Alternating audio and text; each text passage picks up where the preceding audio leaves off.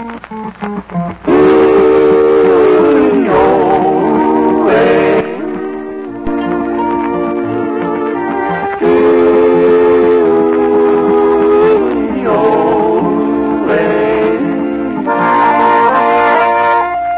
bakers of Weber's Bread present your all-star Western Theater. Drifting along,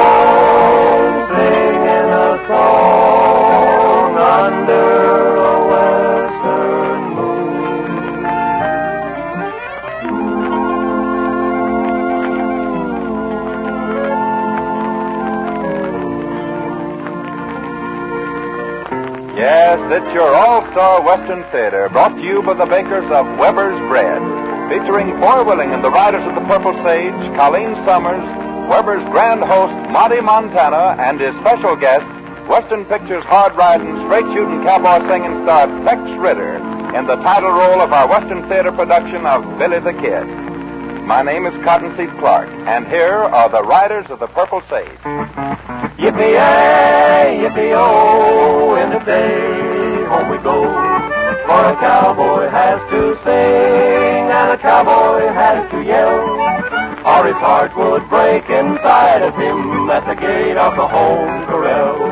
When each new day is born, I go riding, yippee-yay, the wide open plains I roam, yippee-oh, till the sun in the hills goes hiding, yippee-yay, there will always be a light when I get home, yippee-yay, yippee-oh, in a day, home we go. For a cowboy has to sing, and a cowboy has to yell, or his heart would break inside of him at the gate of the home corral. There's a tired pony glad that it's over. Yippee-yay! Song in my heart, so am I. Yippee-oh! For tonight we'll be dreaming of clover. Yippee-yay! And we always will until the day we die. Yippee-yay! Yippee-oh! In the day, home we go. For a cowboy has to sing, and a cowboy has to yell. Or his heart would break inside of him at the gate of the home corral. Yes, folks, the bakers of Weber's Bread have planned a grand half hour of Western entertainment, which we all hope will be to your liking about this time of day. And now a word for Weber's Bread from Ed Chandler. In the tradition of the Old West, hospitality plays a mighty important part. Yes, Western hospitality is world famous. Certainly a part of that Western hospitality is the fine meals served to all who come to visit, friend and stranger alike. And of all the good food served, good bread plays its important part. True Western hospitality is still with us, and so that you can be sure you're serving your guests one of the finest of all Western food products, see to it that you have plenty of good Weber's bread on hand at all times. Then you'll be prepared to serve your guests, expected or unexpected, sandwiches you can be sure are good. Weber's are proud of their position as bread leaders in the West. Good Weber's Bread. And here is something that's mighty good for a heavy heart. The grandest of all heart song singers, Miss Colleen Summers, with Someone Won Your Heart, Little Darling.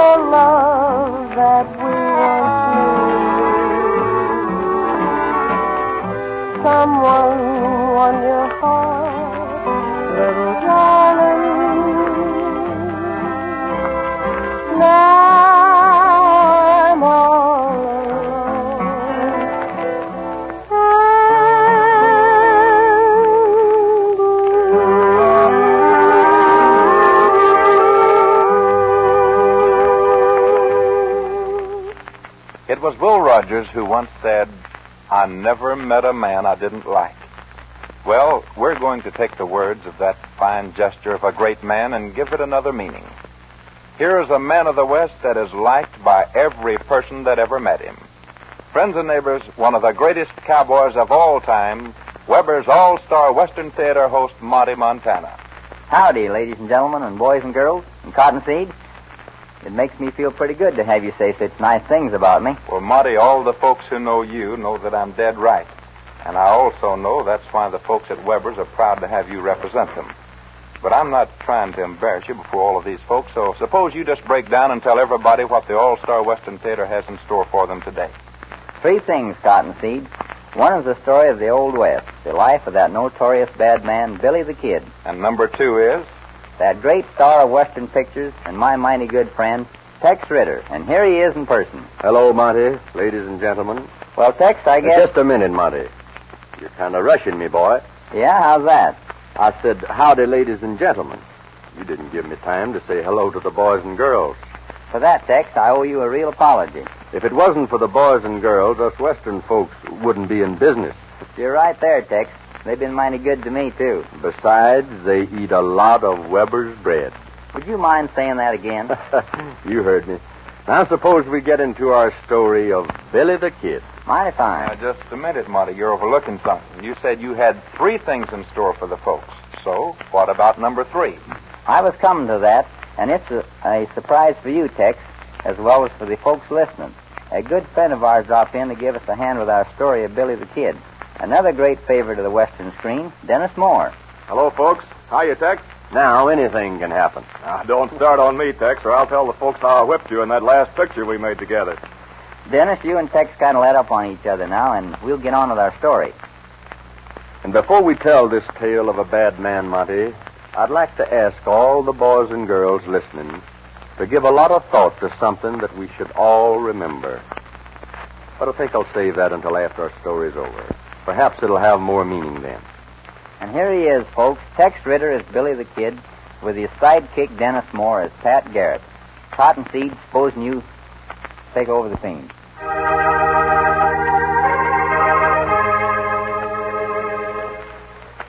The story of Billy the Kid is that of a boy whose opportunities in early life were far removed from the career he followed, that of a ruthless killer.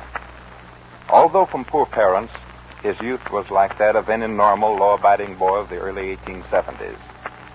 It was his closest friend and pal, Pat Garrett, who taught this future bad man of the West how to handle six guns with the deadly accuracy of the truest arrow, to ride like the wind and to defend himself against physical encounter. For hour upon hour, the kid would practice a quick draw of his guns. His aim became almost perfect. It might be said that the crime career of Billy the Kid just happened. For his first killing was coolly committed on the spur of the moment. Pat Garrett seemed to sense that Billy was destined to stray from the life he led as a youth. The kid was a little too boastful of his ability with the gun. It was a fall day in 1878 that his lifelong friend, Pat Garrett, suggested that the two of them ride into the county seat town of White Oaks, New Mexico, and apply to Sheriff Brady for jobs as deputy sheriffs to assist in keeping law and order in Lincoln County. For the lack of anything else to do, the kid submitted to Garrett's suggestion, and together they rode for White Oaks. As they reached Twin Forks Road, Garrett could see that something was troubling the kid. What's on your mind, Billy? You haven't had much to say. Ah, uh, nothing. I was just thinking. You're not figuring on backing out of this deputy job, are you? Well, it's like this, Pat. I got a little business over to Pete Maxwell's spread. You ride in to see the sheriff and uh, tell him I'll drop by tomorrow. What's over to Pete Maxwell's that you're so interested in, other than his daughter? Oh, what's over to Maxwell's that's interesting, other than his daughter? Look, Billy, I don't want to tell you what to do, but I wish you'd string along with me. The county needs good deputies, and. Uh, now, listen, Pat. To be honest about it, I don't want to be no deputy. That ain't my idea of making an easy living. Making a living ain't supposed to be easy, Billy. Well, don't make sense. You mean making an honest living don't make sense? This day and time, a man's life is as good as his draw. And I'm about the fastest in these parts. That's why you'd make a mighty good peace officer, Billy. Yeah? Then tell me why I should be working for the sheriff when I know more than he does. He should be working for me. You've got the wrong, wrong idea, Billy. And if you keep on thinking that way, them guns of yours might get you in a whole pack of trouble someday. I'll be the judge of how to handle my guns. Right now, I'm taking the left fork for Pete Maxwell's spread. I wish you'd change your mind.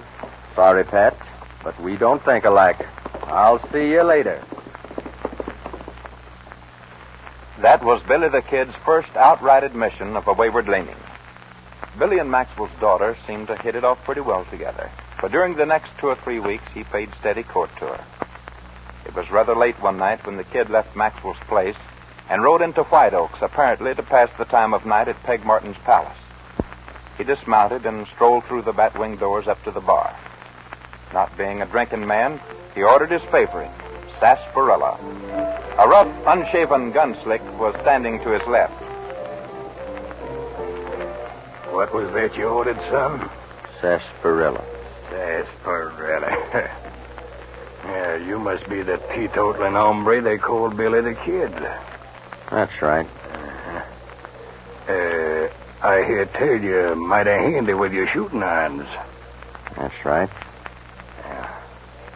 Mm, uh, I hear tell you paying steady court to Pete Maxwell's daughter. That's right. And I hear tell she's teaching you how to crochet. yeah. You know, that little Maxwell filly is a mighty pretty gal. I wonder how she'd feel if a real man was to call on her. Partner, I don't know who you are or where you come from, but I got a feeling you ain't going back. What do you mean by that, punk? I mean you'd better start drawing, because I'm going to put a hole right through your heart. Why, you little spoil. I hear tell you ain't going to be heard from no more. Say, young fella, I saw that. And I might also add that you handle yourself mighty smooth like. I can take care of myself. Yeah. I'd like to have a little talk with you. My name's John Chisholm. Oh, yeah. I heard of you. How about riding over to my spread in the morning? I got a proposition that might interest a man like you. Okay. I'll ride over. John Chisholm and his partner, Alec McSween, were determined to establish a monopoly of the stock grazing business and make themselves the cattle kings of the Pecos Valley. It was a dangerous business, and trouble between the ranchers was a daily occurrence. The smaller band also got together, men who had important cattle interests and were anxious to defend them. Both sides were prepared for what was destined to become a deadly conflict. Chisholm lost no time in hiring the kid that next morning. He liked the kid's daredevil ways, his cool manner, and his deadly marksmanship, all combined with what seemed to be an absolute delight in murder. Within a short period of time after his deal with Chisholm, the kid added three more notches to his gun that of his own companion, Joe McCluskey, and two ranchers of the opposing forces, Billy Martin and Frank Baker. The news of the killing spread fast, reaching the ears of Sheriff Brady and his deputy, George Hindman. Now the kid was a hunted man. Early one Thursday morning, Sheriff Brady and Hindman rode for the home of the kid. Knowing of his record of cold-blooded killings, they fully recognized the fact that their chances of coming back alive were hardly even. I don't like this, Brady. You're not afraid, are you, George? No, not exactly. You know, we've been on some mighty tough manhunts before, and so far we've always been on the winning side. But somehow or other, I got a feeling we won't come out of this one alive. As the sheriff and Hindman approached the kid's spread, little did they realize that they were in the focus of a powerful set of binoculars in the hands of Billy the Kid. What do you see, kid? Who are they? The law. Two of them. On horseback.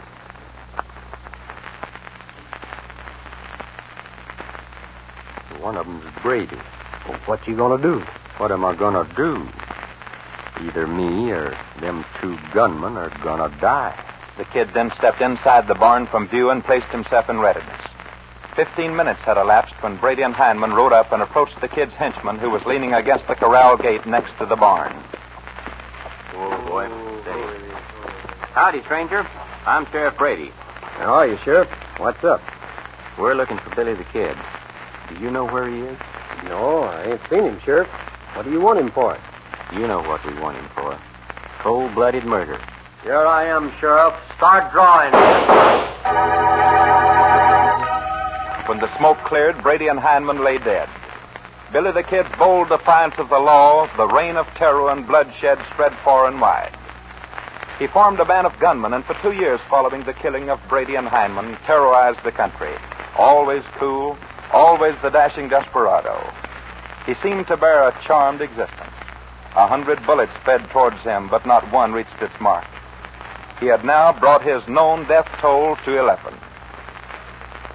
It was early July, 1881, two years after the killing of Brady and Hindman, that a deputy United States Marshal arrived in White Oaks, sent by the government to capture Billy the Kid, dead or alive.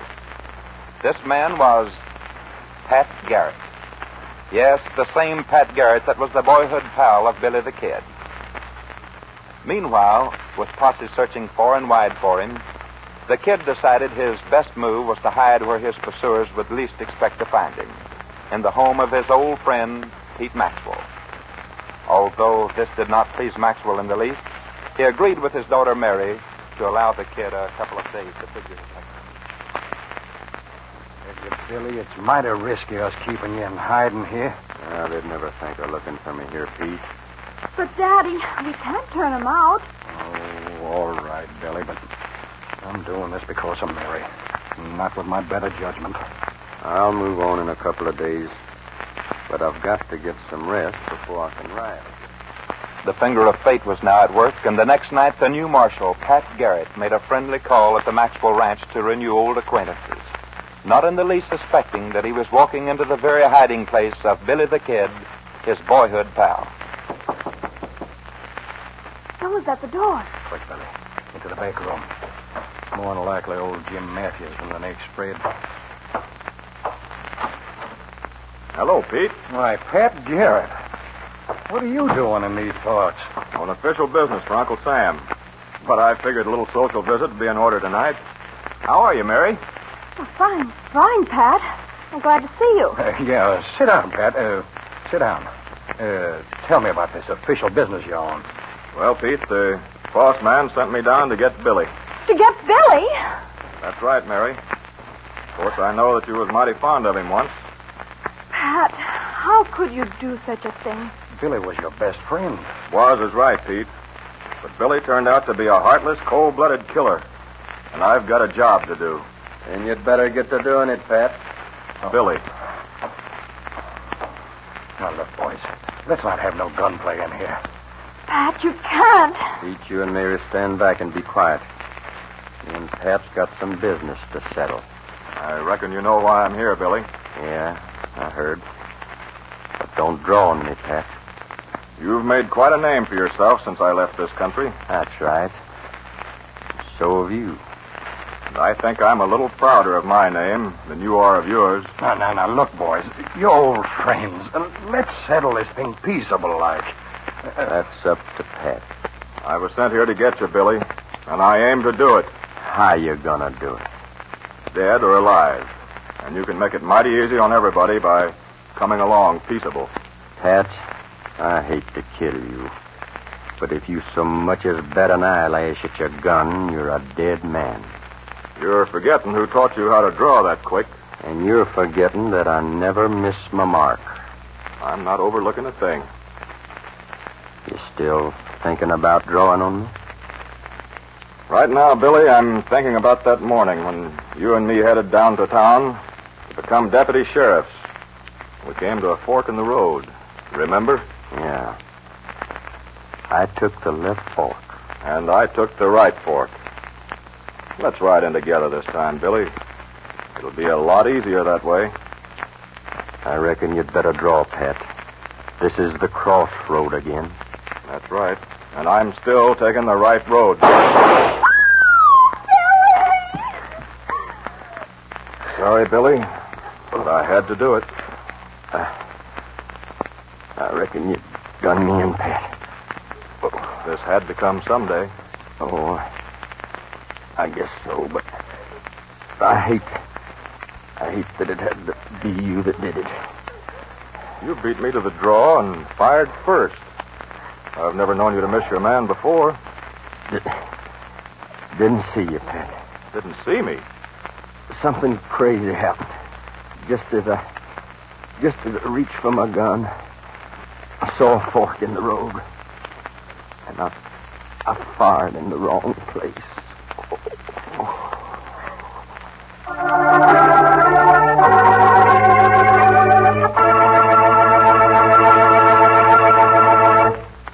Well, Tex, we want to thank you for appearing on Weber's All Star Theater. And to you, Dennis Moore, for dropping in to give your old friend a helping hand. It was a real pleasure, Monty. And now, Tex, that special thought to the boys and girls you mentioned just before our story. Boys and girls, it's an old, old story, but one I hope you will all remember as you grow up. In all history, never has it been known that crime has a reward other than hardships and suffering to oneself and to other people. Remember the story of Billy the Kid. Thank you, Tex Ritter. And now here once more is Cottonseed Clark. Well, folks, I know you're all expecting a song from Tex Ritter, so we're going to hold him over long enough for just that. The title of his song seems to kind of fit the moral of our story today. But it so happens that it's the number one hit song of the nation on phonograph record by Tex Ritter himself. And here he is to sing for you, You Will Have to Pay.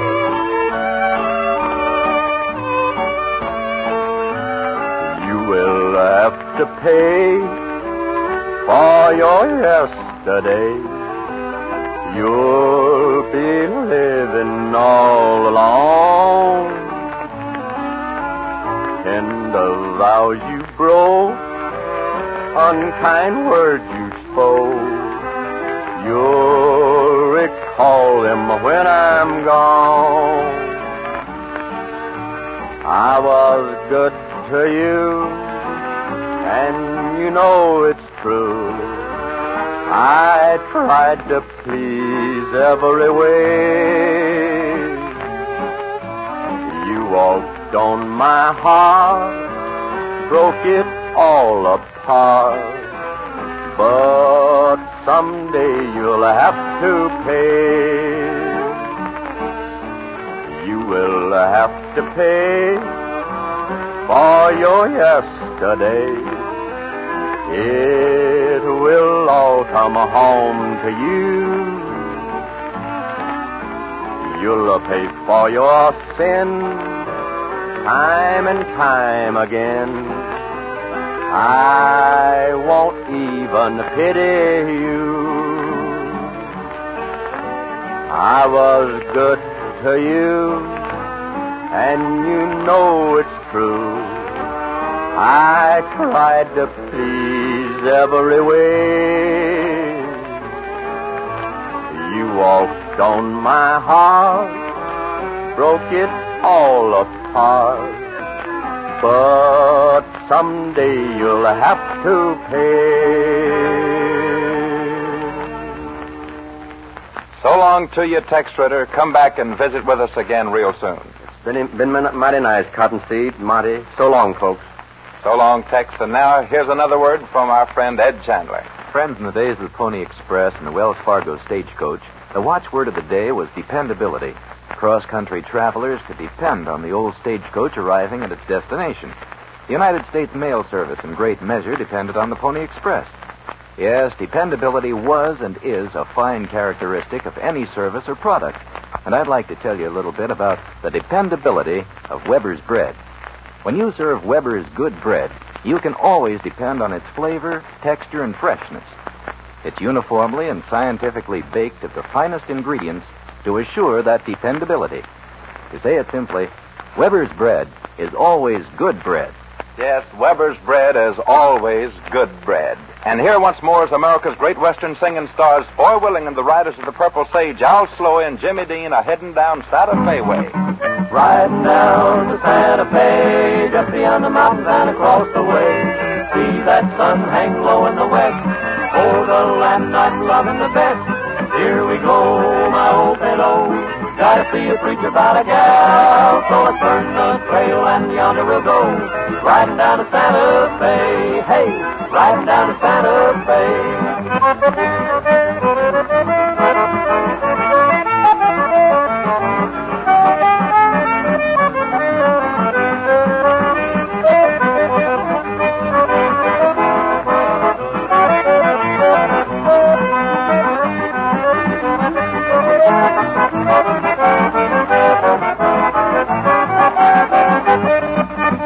Riding down to Santa Fe, gonna see the boss and I'll collect my pay.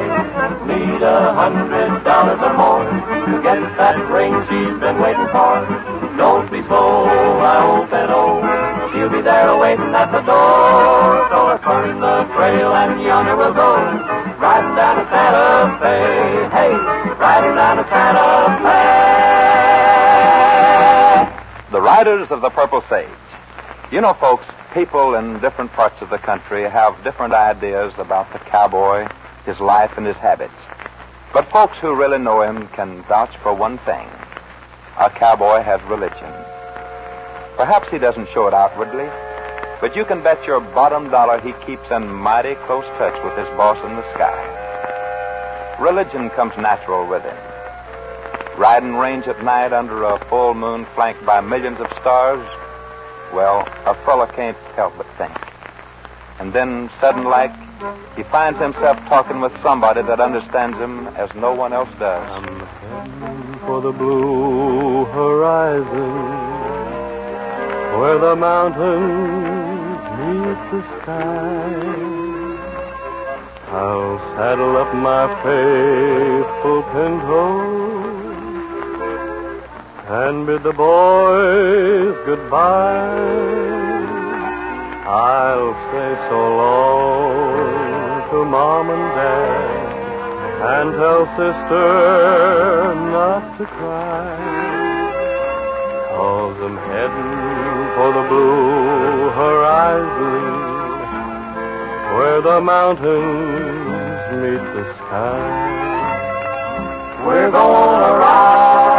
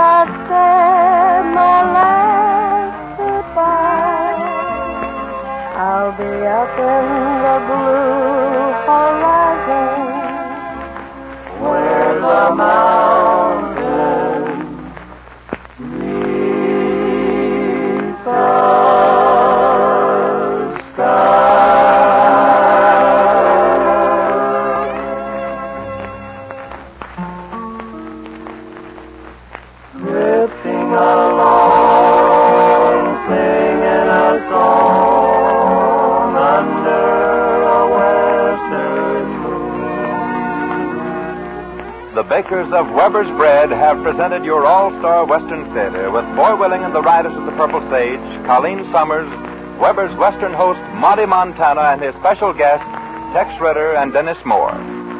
Next week, Monty's guest will be Johnny Mack Brown, famous star of Western pictures and the story of Wild Bill Hickok.